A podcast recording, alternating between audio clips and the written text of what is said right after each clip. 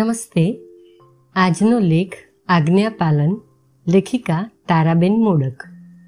એક કાળ એવો હતો કે આજ્ઞાપાલનને બાલ સદ્ગુણોમાં પ્રથમ સ્થાન હતું. આજ્ઞાધારક બાળકો સમાજમાં વખણાતા. તેમને લીધે મા બાપોની પ્રતિષ્ઠા વધતી અને વડીલોની આજ્ઞા નીચે પડવા દેવાવાળા બાળકો તિરસ્કાર પાત્ર ઠરતા. તેમને લીધે મા બાપોને શરમાવવું પડતું.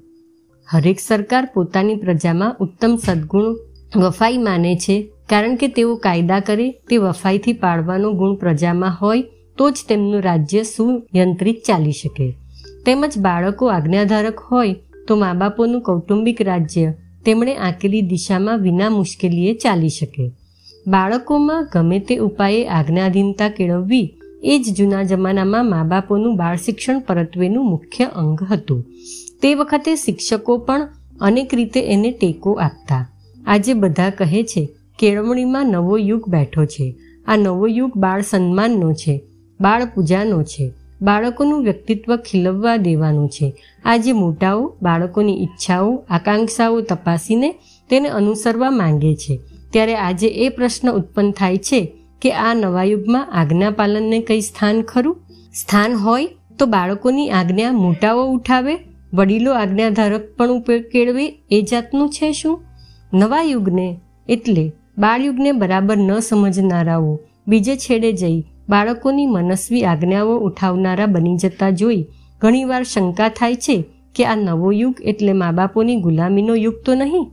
આજે બાળકોના સ્વાતંત્ર્યની લડત લડાય છે તો કાલે મોટાઓને પોતાના સ્વાતંત્ર્ય માટે લડવાનો વખત તો નહીં આવે? ખરી રીતે નવા યુગમાં આજ્ઞાપાલનને સ્થાન નથી ને છે પણ ખરું. બે વચ્ચેની મર્યાદા સૂક્ષ્મ છે. માટે જ ગાડું એક છેડેથી બીજે છેડે સહેલાઈથી જાય છે. બાળકોમાં આજ્ઞાધીનતા માગવાવાળા પોતે ક્યારે જુલમી સત્તાધારી થઈ બેસે છે? બાળકોના વિકાસને હણનારા થઈ બેસે છે. માત્ર પોતાની જ સગવડ સાચવનારા થઈ બેસે છે ને બાળ જીવનને ગુંગળાવી નાખે છે. એની તેમને ખબર પડતી નથી. તેની વિરુદ્ધ જઈ બાળયુગમાં માનનારા નવો સિદ્ધાંતવાદી બાળ સન્માનને નામે ક્યારે બાળકના સ્વચ્છંદને પોષનારા બની જાય છે. બાળકના નિયમન રહિત જીવનને ઉત્તેજનારા થઈ પડે છે. બીજાને પોતાના ગુલામ બનાવવાની બાળકને તક આપી બાળકને ગુલામ બનવા દે છે. તેની તેને ખબર પડતી નથી અને આખરે બાળકને અધિક સુખી જોવાને બદલે દુઃખી જોવાનું જ એને ભાગે આવે છે. કૌટુંબિક રાજસત્તામાં આજ્ઞાપાલનનું જરૂર સ્થાન હોય જ. જેમ સ્વતંત્ર પ્રજા વધારેમાં વધારે વફાદાર હોય કાયદાને માન આપનારી હોય અને અરાજકપણું કે સત્તાદ્રોહ તો કેવળ ગુલામી પ્રજામાં જ સંભવે. તેમ બાળકો આજ્ઞા ઉઠાવવા તત્પર હોય એ જ સ્વાભાવિક છે. દરેક સાચા, સ્વતંત્ર, વિકસિત મનને સુવ્યવસ્થા ગમે છે. અવ્યવસ્થા તો માત્ર વિકૃત મનને જ ગમે. બાળકનું વિકસિત મન પણ બધી જગ્યાએ વ્યવસ્થા શોધે છે. અવ્યવસ્થિત જીવનથી તે ત્રાસે છે. વ્યવસ્થાને પોષનાર નિયમો પાળવાને તે સદા ખુશી હોય છે.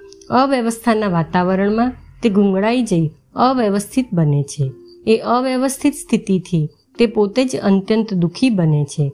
બાળકનો કજિયો, હઠ, રડવું વગેરે બધું તેની દુઃખી સ્થિતિના ઘોતક છે. એ સ્થિતિ કાઢી નાખવાની આપણે આજ્ઞા કરીએ તો તેથી તે જઈ શકે નહીં. પરંતુ અવ્યવસ્થાની જગ્યાએ વ્યવસ્થા સ્થાપવાનો રસ્તો આપીએ તો તે દુઃખી સ્થિતિનો ઉપાય થશે. મોટાઓ કહે, તેમ બાળકો કરે, ત્યાં બાળકોની સ્વતંત્ર વિચારશક્તિ હણાય છે ને તેમનામાં વિચાર આચારની ગુલામી કેળવાય છે. માટે તે જાતના આજ્ઞાપાલનને નવા યુગના સિદ્ધાંતોમાં કદી સ્થાન હોય જ નહીં. મોટાઓની તરફેણમાં કદાચ માની લઈએ કે મોટાઓ હંમેશ બાળહિતની દ્રષ્ટિએ આજ્ઞા કરે છે. પોતાના અનુભવનો લાભ બાળકોને આપવા માંગે છે. બાળકોનું જીવન સુલભ, મુશ્કેલી વિનાનું કરવા ચાહે છે. તો પણ એ બધું બાળકોને બુદ્ધિની ગુલામી આપે છે અને જાત સાહસની તક ન મળતા તેમને વેવલા બનાવવામાં જ પરિણમે છે.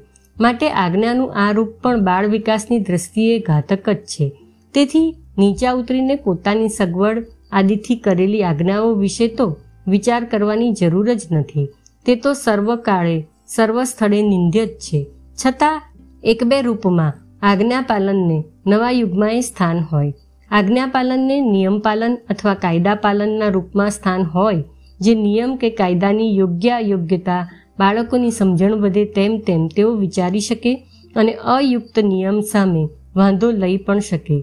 કુટુંબ વ્યવસ્થા અને એક ઘરમાં રહેનારા બધાના સગવડની દ્રષ્ટિએ કુટુંબમાં વખત સાચવવા પરત્વે કે કયે સ્થાને કઈ પ્રવૃત્તિ થાય તે પરત્વે, કે કઈ વસ્તુ કોની ગણાય તે પરત્વે, જરૂર નિયમો હોય.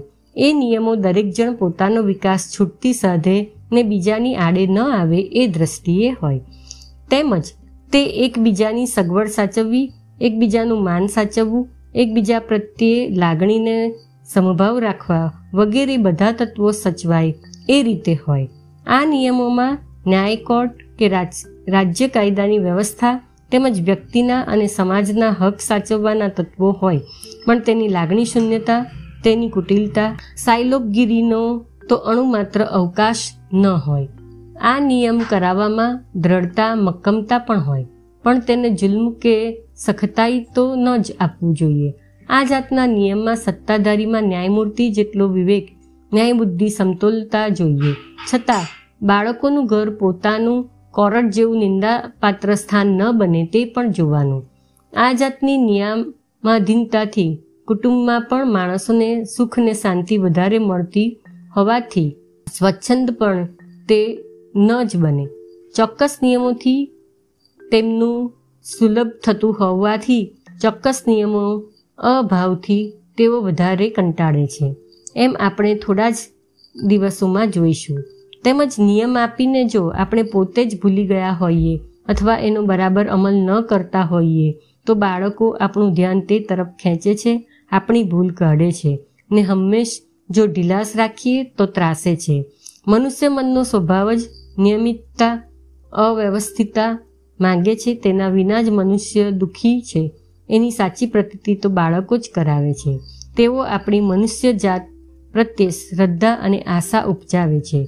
બીજા એક પ્રકારના આજ્ઞા પાલનને પણ સ્થાન આપવું જોઈએ.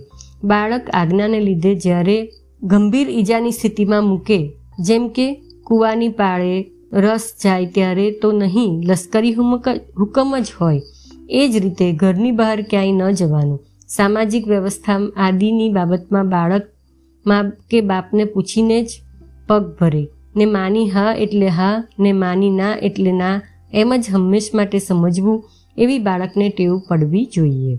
આવું બાપ કહે, ના, આજે હું નહીં લઈ જઈ શકું. બાળક રડે.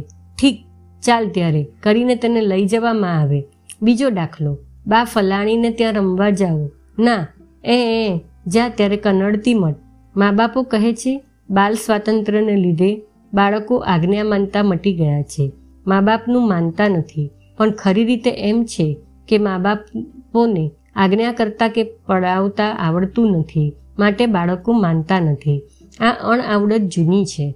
હવે તો માત્ર તેનો ભાર બાળ સ્વાતંત્ર્ય ઉપર નાખવામાં આવે છે. આપણે બાળકને પહેલા અઠવાડિયાથી નિયમ પાલનના વાતાવરણમાં ઉછેરી શકીએ ને એમ કરનારા મા બાપોને ભાગ્યે જ બાળકો માનતા નથી એમ કહેવું પડે. આપણું ધોરણ સાવ ઊંધું હોય છે. ત્રણ વર્ષ સુધી મા બાપને ઘરના બધા મળીને બાળકને શક્ય તેટલું બગાડીએ છીએ. તેને સ્વચ્છંદી બનાવીએ છીએ. પોતાના મોઢામાંથી શબ્દ નીકળવાનો અવકાશ મારી તૈનાતમાં આ બધા હાજર છે. એ, એમ બગડેલા રાજાની માફક આપણે એને ઉછેરીએ છીએ ને પછી આપણી ને એની હેરાનગતિની શરૂઆત થાય છે.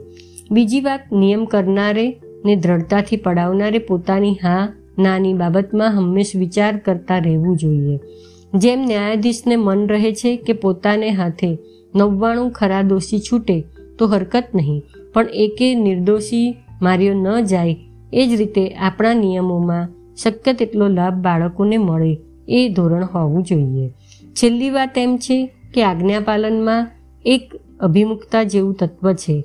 આપણું નિયમન, આપણું પ્રેમાળ વાતાવરણ, બાળકના વિકાસને પોષક એવું હોય છે.